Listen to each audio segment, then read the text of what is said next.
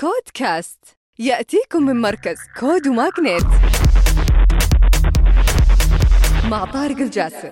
وحياكم الله في نشرتنا الأسبوعية. منصة بي واي واي بي ال الإماراتية تطلق منصة تمويل متناهي الصغر بالشراكة مع تي تي أو إن الكينية وتستهدف المنصة الجديدة دعم الرياديين والمنشآت متناهية الصغر والصغيرة والمتوسطة في إفريقيا ومنطقة الشرق الأوسط.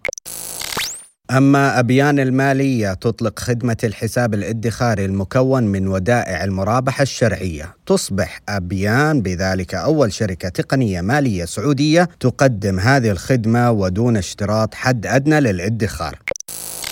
وبالاعتماد على الذكاء الاصطناعي لوسيديا تطلق منتجها لوسي المطور بالربط مع ChatGPT من OpenAI لتحسين تجربة إدارة العملاء للعلامات التجارية وش تسوي لوسي؟ لوسي تمكن العلامات التجارية من التحدث مباشرة مع بياناتهم ومعرفة كل ما يدور حول تجربة العملاء التي يقدمونها وأجراس تغلق جولة استثمارية بريسيد قدرها مليوني ريال بمشاركة مستثمرين ملائكيين. وبدأت المنصة المتخصصة في التقنية العقارية عملها في الربع الثاني من عام 2023 بمدينة الرياض بعد حصولها على ترخيص الهيئة العامة للعقار.